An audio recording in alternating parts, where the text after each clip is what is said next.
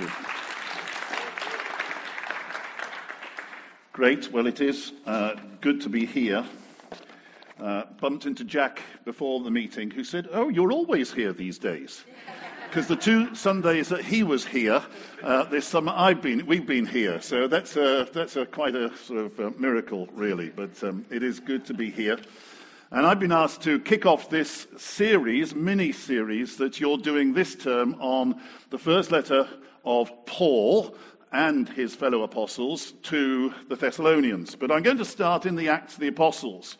Uh, and the reason for that is you can launch into a letter uh, that's written, but actually you don't necessarily have the backstory.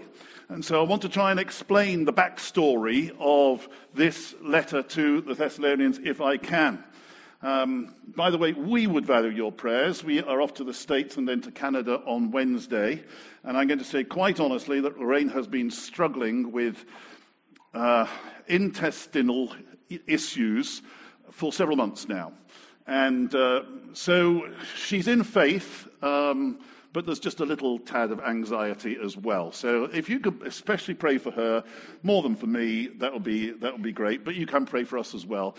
We have our international, Salt and Light International team meeting uh, that starts next Sunday. There's a conference before that that we're going to from Thursday to Sunday, and then we're going to Canada for uh, sort of a couple of events there as well.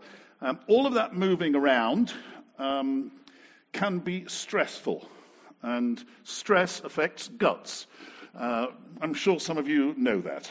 Uh, and so, you know, if, if God stirs you to pray, especially for Lorraine, that would be, that would be good. Um, okay, here we go. So, um, Thessalonica is in Macedonia. Macedonia now is quite a small sort of portion of what used to be Macedonia years ago, uh, in the centuries when there was a Macedonian empire that was led by Alexander the Great. Now, I'm trying not to blind you with too much detail and too much history because I know that's the point at which ter- people turn off.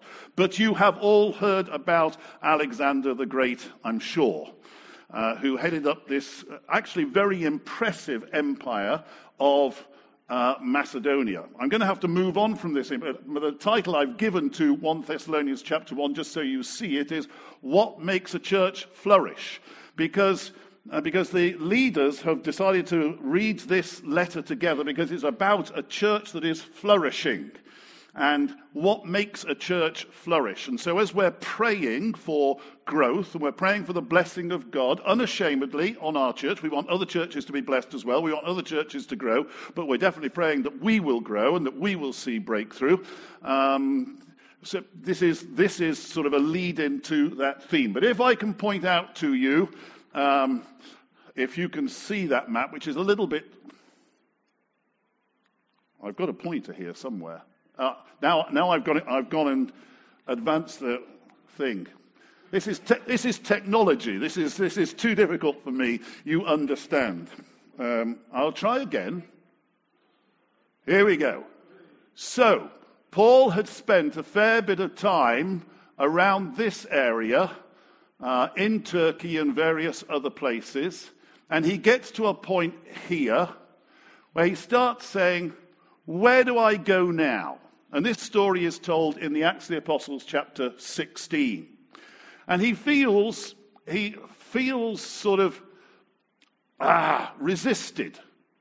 He has an idea that he should go one of two ways, but neither of them seem to come clear in his, in his thinking. I mean, basically, Paul wants to go everywhere, you understand. He wants to go everywhere with this great news of the gospel, uh, but you still need a plan. And he's come so far across Turkey. He's been to Ephesus and other places, to Derbe, Lystra, Iconium, etc., etc. And he, oh, here we've done it again. Let's go back. Right. And my thumbs are too big. That's the problem. Uh, and so he's waiting here. And suddenly, in a dream one night, he has a vision of a man from Macedonia, that's this area, saying, come over and help us. And so the issue is resolved for him. He's going to go to Macedonia. Okay, I'm just going to leave that there for a moment.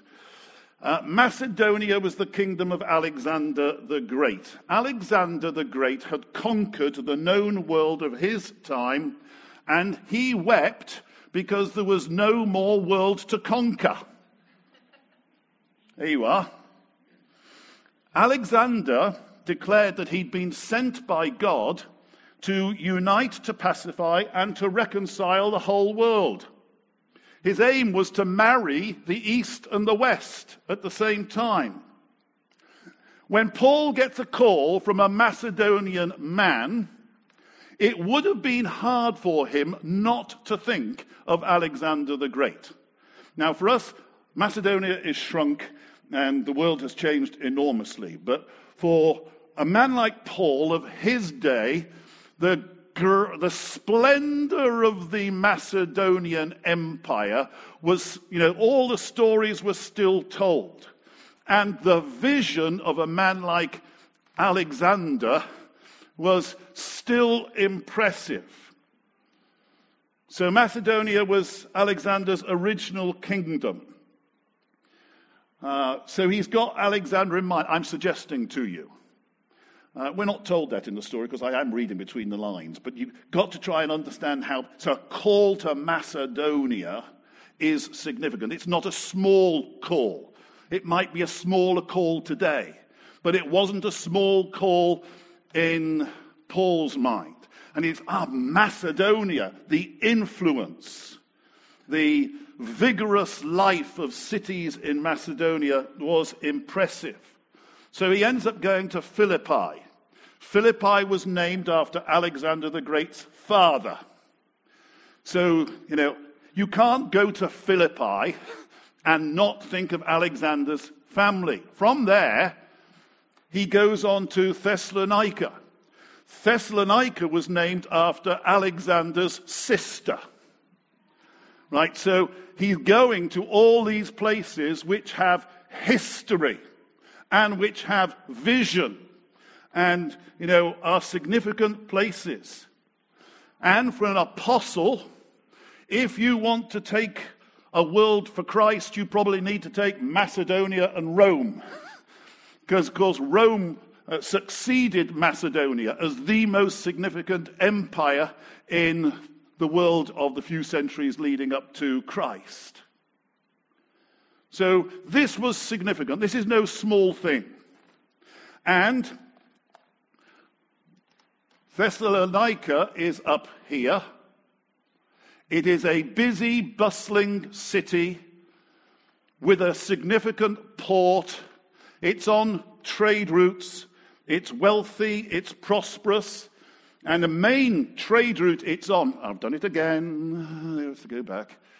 Here we go. The main trade route that it's on is going from Asia to Rome. So it's, it's called the Egnatian Way. And so this is a very, very significant place that he comes to. Um, now, one of the things, just to try and dial this down a little bit, that is really very frustrating for us is that if we want to plant a church, we try and gather a team together to go to a new town or a new city and sort of to embed ourselves in, you know, that community. And it's a long term plan. One of the things uh, that is very frustrating for those of us who've done a fair bit of church planting is to go to Africa, where these churches just sprout up like nobody's business, especially I'm talking about sub Saharan Africa. And all you need to do is find a tree, open your Bible, tell a few stories, preach the gospel, and on the second Sunday, you have a hundred people in your church. I mean, this just isn't fair. It really isn't. Something like that happened in Thessalonica. And we're told the story in Acts chapter 17. And I'm going to read it because this tells you something of the atmosphere of the city and what happened in the church. So here we go. Acts chapter 17, verse 1. When Paul and his companions had passed through Amphipolis and Apollonia, don't worry about them, they came to Thessalonica, where there was a Jewish synagogue. As was his custom, Paul went into the synagogue, and on three Sabbath days he reasoned with them from the scriptures explaining and proving that the Messiah had to suffer and rise from the dead. This Jesus I'm proclaiming to you is the Messiah, he said.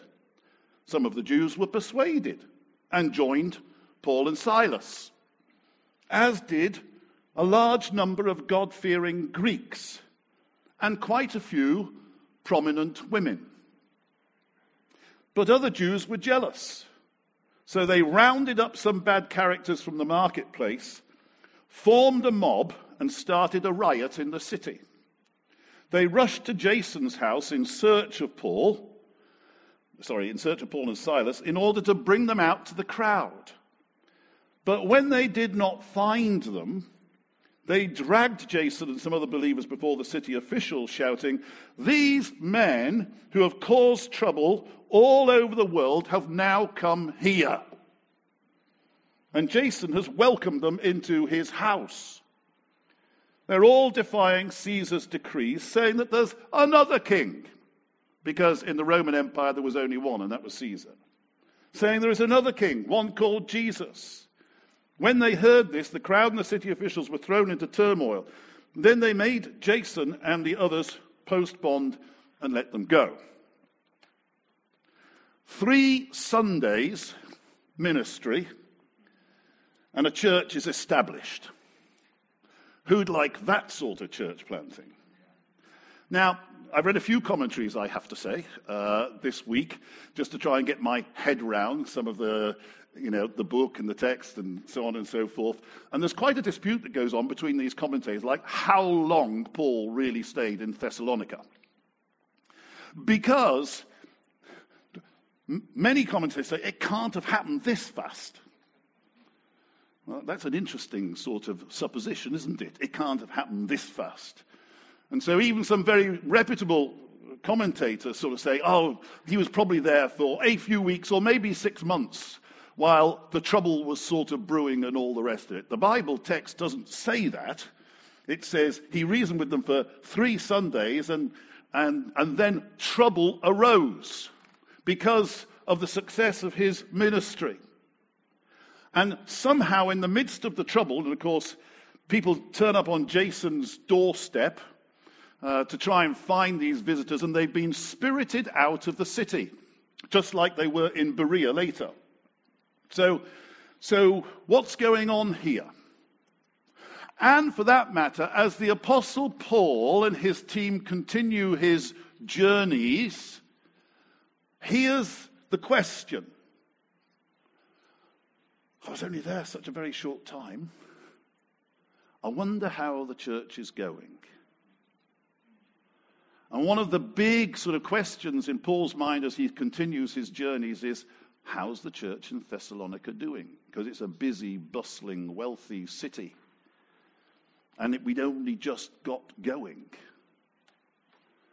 And so he sends Silas and Timothy back to the city. He doesn't go himself because he is, you know, he stirs up trouble by his presence. But he sends others back to check up on him. And then, when he hears the news, he writes this first letter to the Thessalonians. And we're going to read chapter 1. So here we go. I'd like you to notice, by the way, although I just said he wrote this one, and it's called Paul's letter to the Thessalonians in most of our Bibles, actually, it's introduced by saying Paul, Silas, and Timothy wrote this together. This was an apostolic uh, letter sent by a team of three here. So here we go Paul, Silas, and Timothy to the church of the Thessalonians in God the Father and the Lord Jesus Christ. Grace and peace to you. We always thank God for all of you and continually mention you in our prayers. It was an infant church and they didn't want it to struggle. We remember before our God and Father your work produced by faith, your labor prompted by love.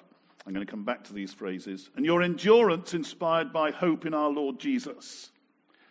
For we know, brothers and sisters, loved by God, that He's chosen you because our gospel came to you not simply with words, but also with power, with the Holy Spirit and deep conviction. You know how we lived among you for your sake. You became imitators of us and of the Lord, for you welcomed the message in the midst of severe suffering with the joy given by the Holy Spirit. And so you became a model to all the believers in Macedonia and Achaia.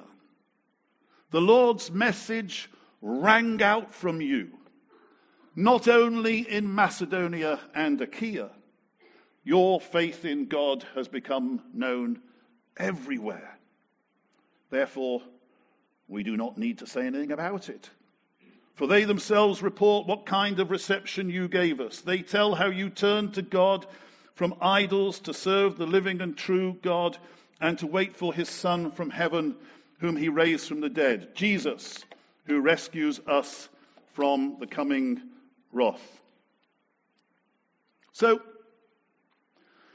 Paul has sent back Silas and Timothy to take the temperature of what's happening in Thessalonica, and the news is good. The church is flourishing. And so here's the question today what makes a church flourish? What makes a church grow and do well? What sort of people do we need to be to see the same flourishing amongst us? Now, there were some challenges, and you're going to hear some of them over the next few weeks. One was that they very, very clearly had got hold of the fact that Jesus was coming back again. They got it so fixed in their sights that uh, a number of them had stopped working.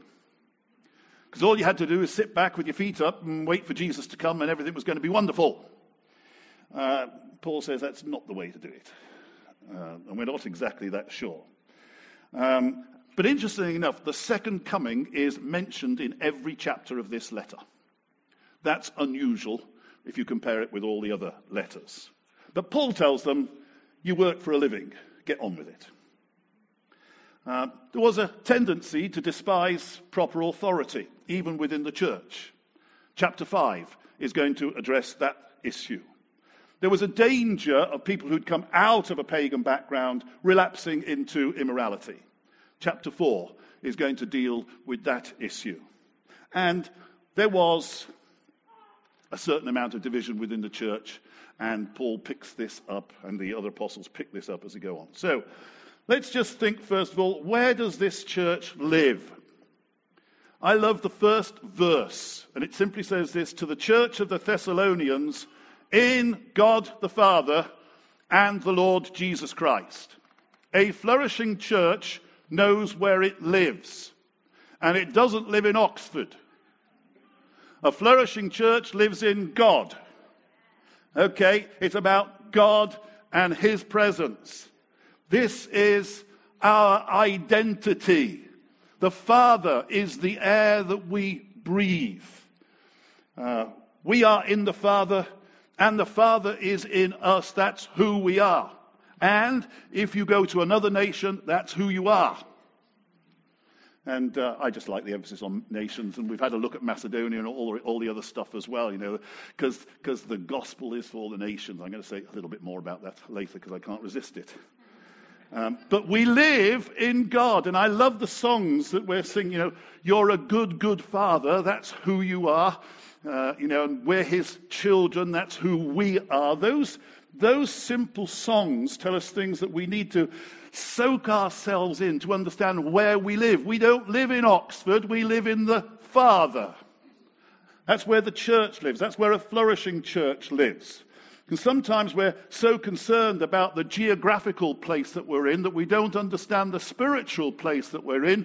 And that's the thing that makes us who we are and gives us strength and power and anointing and passion. Amen. Thank you. Yes, please feel free to say amen.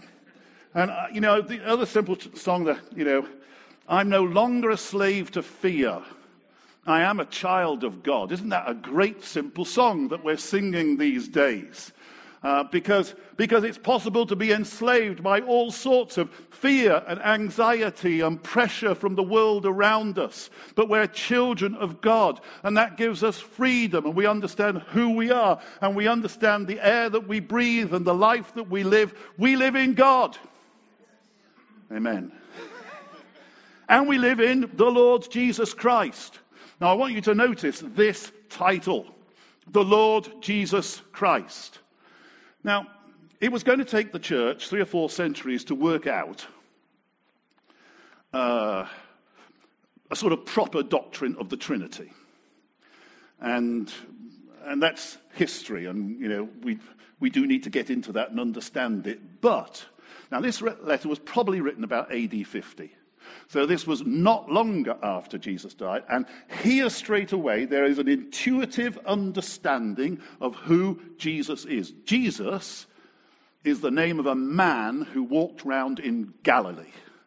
He was a man, he was fully human, he touched people, he was a friend of sinners, etc., etc. So, so Jesus is right in the middle of our salvation and our life in God. And he's the Christ. Now, the Christ is a title. The Old Testament talks about the Messiah, and the New Testament talks about the Christ. One's Hebrew, the other is Greek, but it means the anointed one. He is the anointed servant of the Lord to bring salvation. That's who the Christ is. So, this man who walked the earth in Galilee and in Palestine and in Israel, this man is, a, is God's anointed servant to bring salvation to the earth. And he's the Lord. Now, this word Lord, Greek kurios, is the Old Testament Yahweh word. He's the I am, the Lord of everything. When I am is around, you can tack all sorts of other names to him because he is everything. I am your healer. I am your provider, etc. You could just keep adding because he's everything. So, where does this church live in, in Thessalonica? It lives in the Father and in the Lord Jesus Christ, the man who is everything and God's anointed servant. What I'm trying to say to you is it didn't take the early church really three centuries to understand. Had to understand how to frame the Trinity and how to talk about the Trinity and so on. But instinctively, they knew who this man was. He was the Christ. He was the Lord. He was the one who said, I am the bread of life. I am the resurrection and the life. I am the water of life. I am, I am. And he's calling sort of all sorts of echoes into place in people's minds when he uses that sort of phrase. Where do we live? we live in God the Father and we live in the Lord Jesus Christ. That's our security. That's our identity. We need to understand who we live in. Lorraine and I had a great, great joy a few months ago visiting the church in Leeds. And uh, two Muslims had just been born again. And they were handed the night we, we were there their new Bibles. And they started sort of going through it excitedly. And, and they were so excited to have Bibles in their hands. And, and they were thoroughly steeped in the Quran, but they said, oh, This is fascinating. This is wonderful. They said, The Quran, it seems to us that the Quran is all about law, but the Bible's all about forgiveness. We said, You've got it. I think they've got it, you know, that famous line. You know, uh, they've got it. You know, they understand now who they're living in. They're living in the life of the God who is forgiveness and grace and mercy and welcome and all those things that we have celebrated today. Hallelujah. So, that's where this church lives. That's where any flourishing church lives. That's where we're going to spend more time in prayer. And it's not because it's a duty that, you know, we've got to sort of give ourselves, it's because You know, it's like Caroline said earlier, we're hungry for God. We want to know Him better. We want to live in God and in the Lord Jesus Christ. We don't just want to live in Oxford. We just want to be relevant to all that's happening around us. We want to live in God because that's what's going to make us powerful in touching people all around us. Anybody say amen to that? Okay, so what things then motivate growth? Now, Paul uses three phrases. I keep saying Paul, just remember it's an apostolic team. Paul speaks for Silas and Timothy as well. The letter comes from them. Okay. What three things really motivate these Thessalonian Christians? Well, verses 2 and 3 say this We always thank God for all of you and continually mention you in our prayers. We remember before our God and Father, and here are the three phrases. They are powerful phrases. Your work produced by faith, your labor prompted by love, and your endurance inspired by hope in our Lord Jesus Christ. Now, work can be inspired by all sorts of things. It can be inspired by duty, obligation, the need for money, reward, fear. But Paul says, Your work's inspired by faith. Faith is seeing things that are unseen.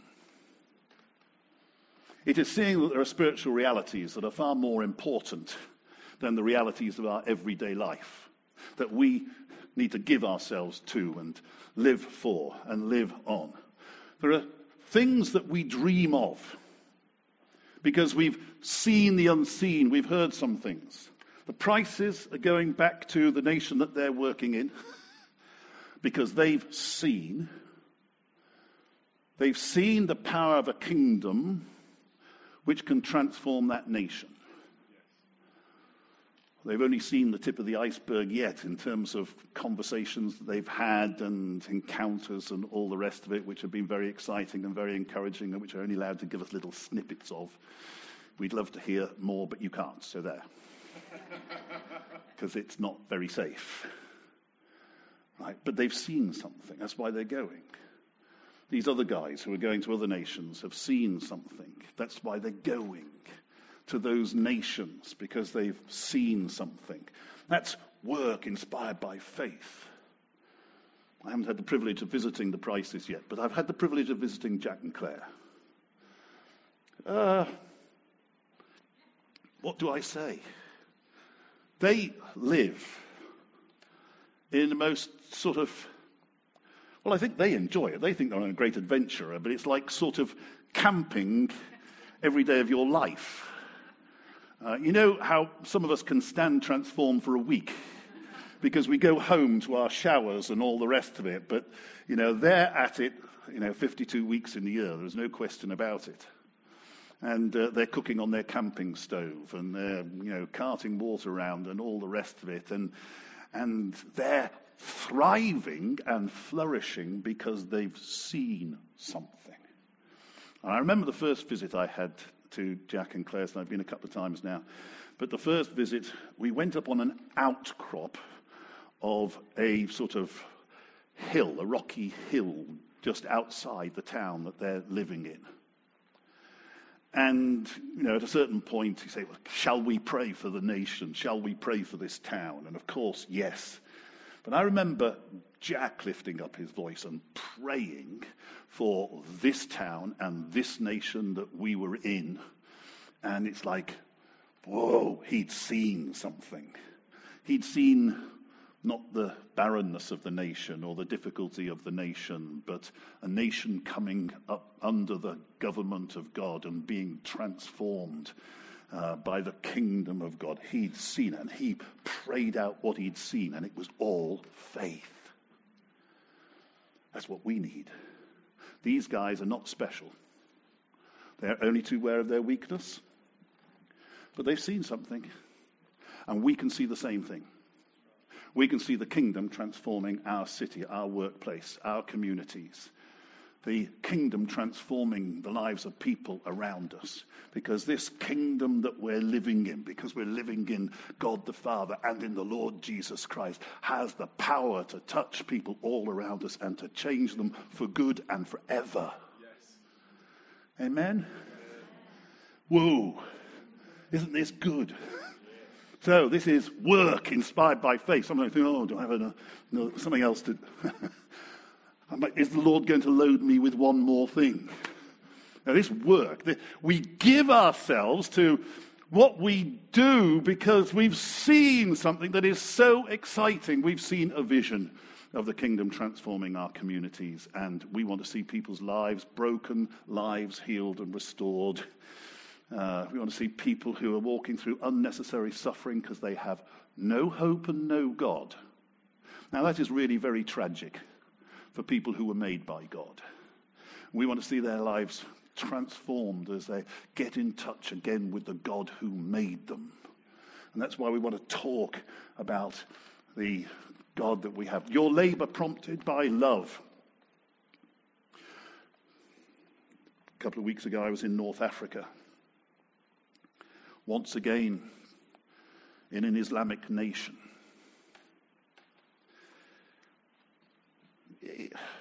It's a funny thing.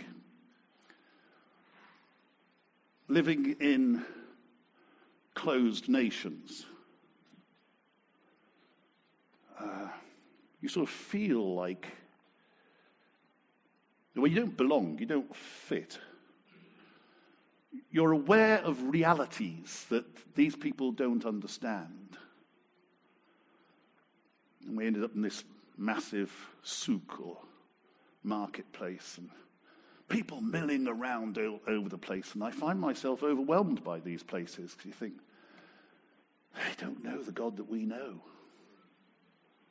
Isn't that tragic? And you see hopelessness, lostness. You think, isn't this tragic?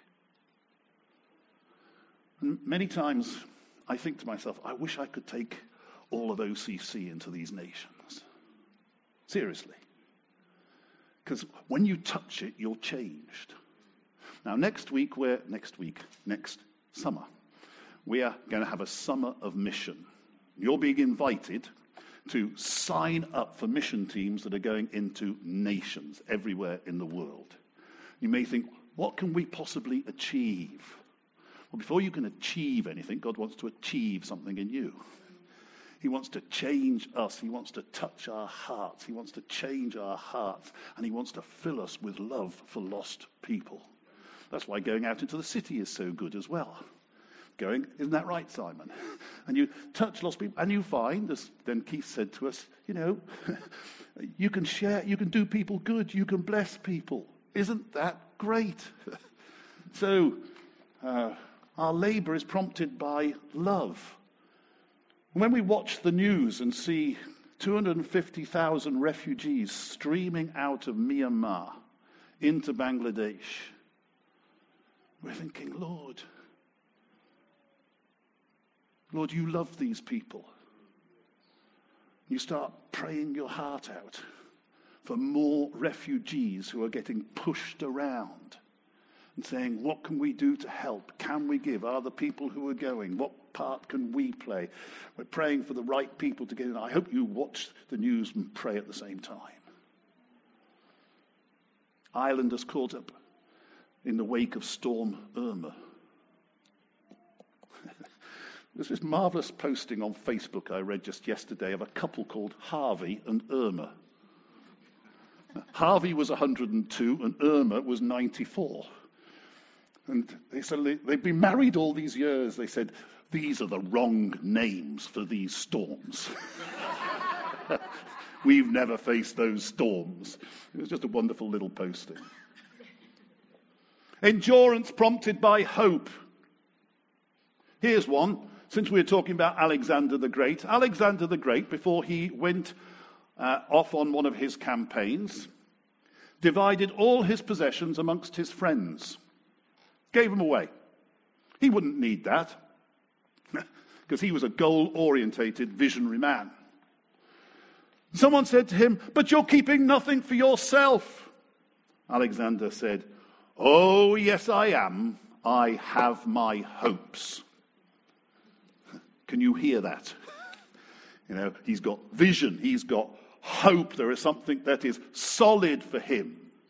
I love that passage in the book of Hebrews, which talks about us having this hope like an anchor, safe and sure, and it, it holds us up into heavenly places. Most boats get anchored down into the ground, but we get anchored by hope into heavenly places. It's eternal, it's fixed. Anybody say amen? Whoa. Endurance prompted by hope. Sometimes you will endure through difficult, turbulent circumstances, through prolonged people's times of sickness or whatever it may be, through difficulty, adversity, unpopularity. I don't know what it may be, but you'll endure through that because you have hope of something better, of a time when the kingdom is going to come and fill this earth. When Christ comes again, you know, we're just very conscious, aren't we, that sometimes heaven seems a long way from earth. And we plod along in earth. And, but let me tell you, let me tell you, there is a Savior coming in future time who is going to bring heaven right to this earth. And this earth will look very like heaven. There will be no gap. There will be no distance. There will be no separation. You know, we will live in his presence and he will live in, with us and we will be his people. These are solid foundations. And if we got solid foundations of hope that God wants to change this city uh, because God's right at the center, we'll make it. I want to encourage you as a people of God to walk in faith, seeing the reality of the unseen. Don't let go of your hope in Christ.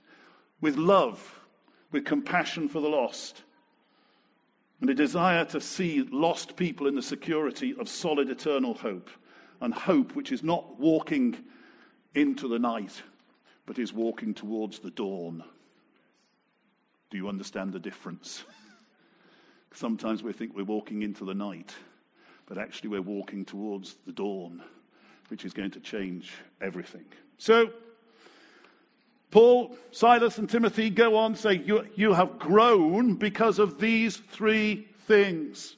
And I want to encourage you simply to get hold of these three things again. So that's the sort of church we want to be. That's the sort of person I want to be.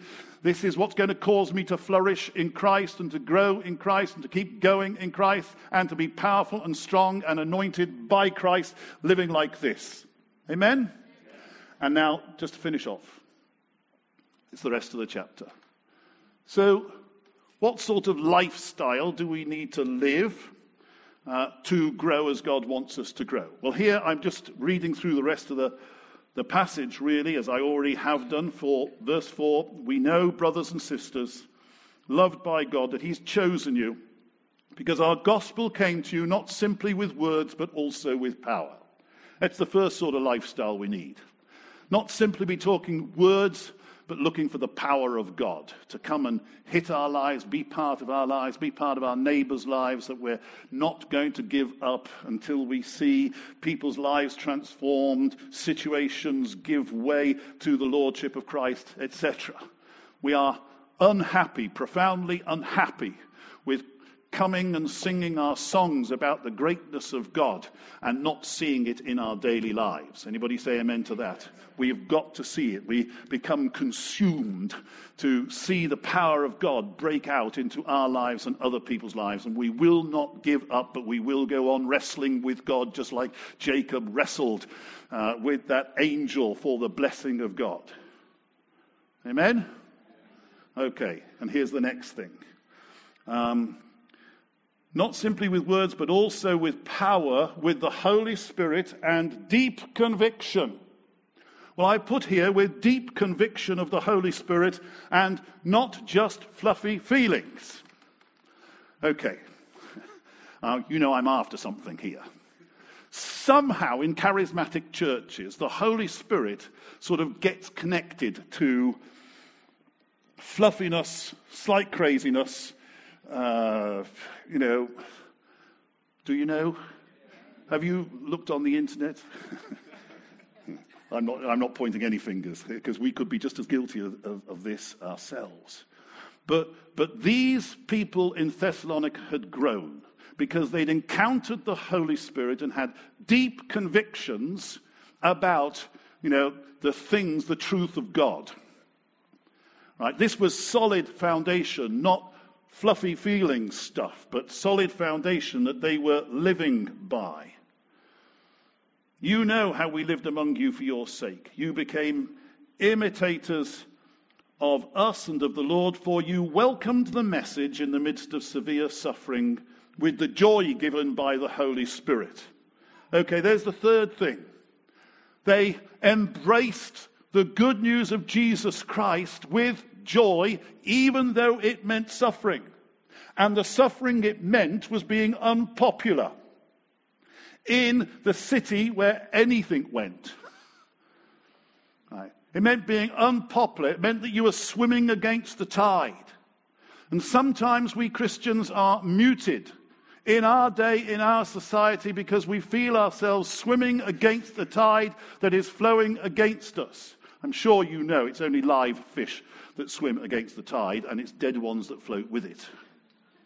You understand what I'm saying? There's something within us that uh, we're prepared to embrace the suffering of unpopularity and the truth of God's word and, you know, the uniqueness of Jesus Christ and the clarity of the gospel message. We'll embrace these things because, uh, because it's worth everything. And we embrace it with joy. And it goes on.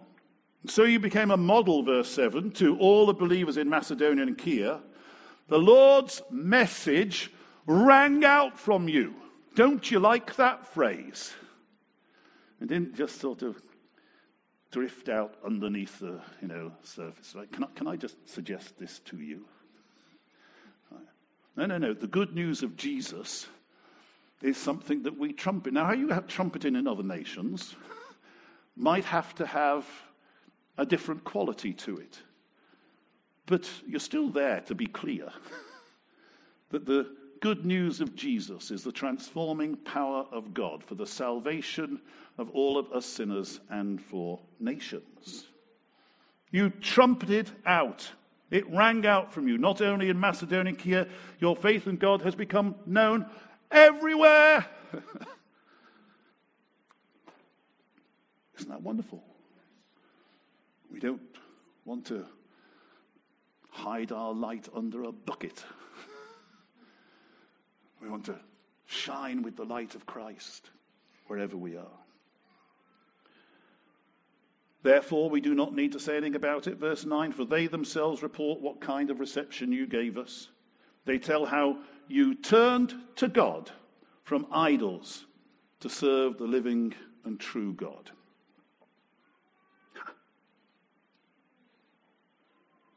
clear testimony of turning from darkness to serve the living God. There are times when you're in other nations and this sort of just comes a bit clearer to you. So I remember being in South India one day, and as I'm sitting there in a friend's house, we hear together drums and singing and shouting. And I say, Eddie, what's that? And he says to me, Well, it's people who follow the local God. They're up in the hills there. And they're singing and shouting to their local hill god. A couple of days later, I read Psalm 121. And I suddenly got a revelation. It says, I will lift up my eyes to the hills. Where does my help come from? My help comes not from the God of the hills, but from the Lord who made heaven and earth. And I suddenly saw we don't have a little domestic hill God. We have a big God who made heaven and earth. We don't have to go up a hill to see a local hill God. sing our little song there. We sing our God to a big God who made heaven and earth. And we're not ashamed. they turn from idols to the living God. That's what we're praying in this nation and in other nations, that people will turn from their idols, whatever their idols are. And they may be spiritual in form, they may be supernatural in form, or they may be materialistic in form, or you know, the things that we give ourselves to, to give ourselves pleasure in this life, or whatever it may be. The idols may be different in lots of different nations of the world, but we're praying that people will turn from their idols to serve the living God. And everywhere it will be sung of, in all the nations of the world, they've turned from idols to the living God. That's the testimony. Anybody say amen? And finally, and to wait, they tell how you turn to God from idols to serve the living and true God and to wait for his Son from heaven, whom he raised from the dead, Jesus who rescues us from the wrath to come. Waiting for Jesus' second coming. I sometimes feel that our faith is very this worldly and perhaps doesn't look enough to our hope a salvation work has started when Christ came to the earth and he died on the cross for the salvation of nations, and the gospel is being preached in all nations, and people are still coming to Christ. And 2 Peter chapter 3 says that God's not sent Jesus back yet because he's holding the door open for salvation for people from it because he, he wants all men everywhere to have the opportunity to repent. That's why, that's why the time scale seems a little bit longer than we might have imagined because God's holding the door open for nations to come to him and to repent and to find life in him. But he will come back again to complete the work that he started. Then all the nations will be both before his throne and on the earth, glorifying him in the new heavens and the new earth, because this salvation will not fail. What sort of people do we need to be? To be a flourishing church and to live this sort of life. That sort of lifestyle will get us a long way. God bless you.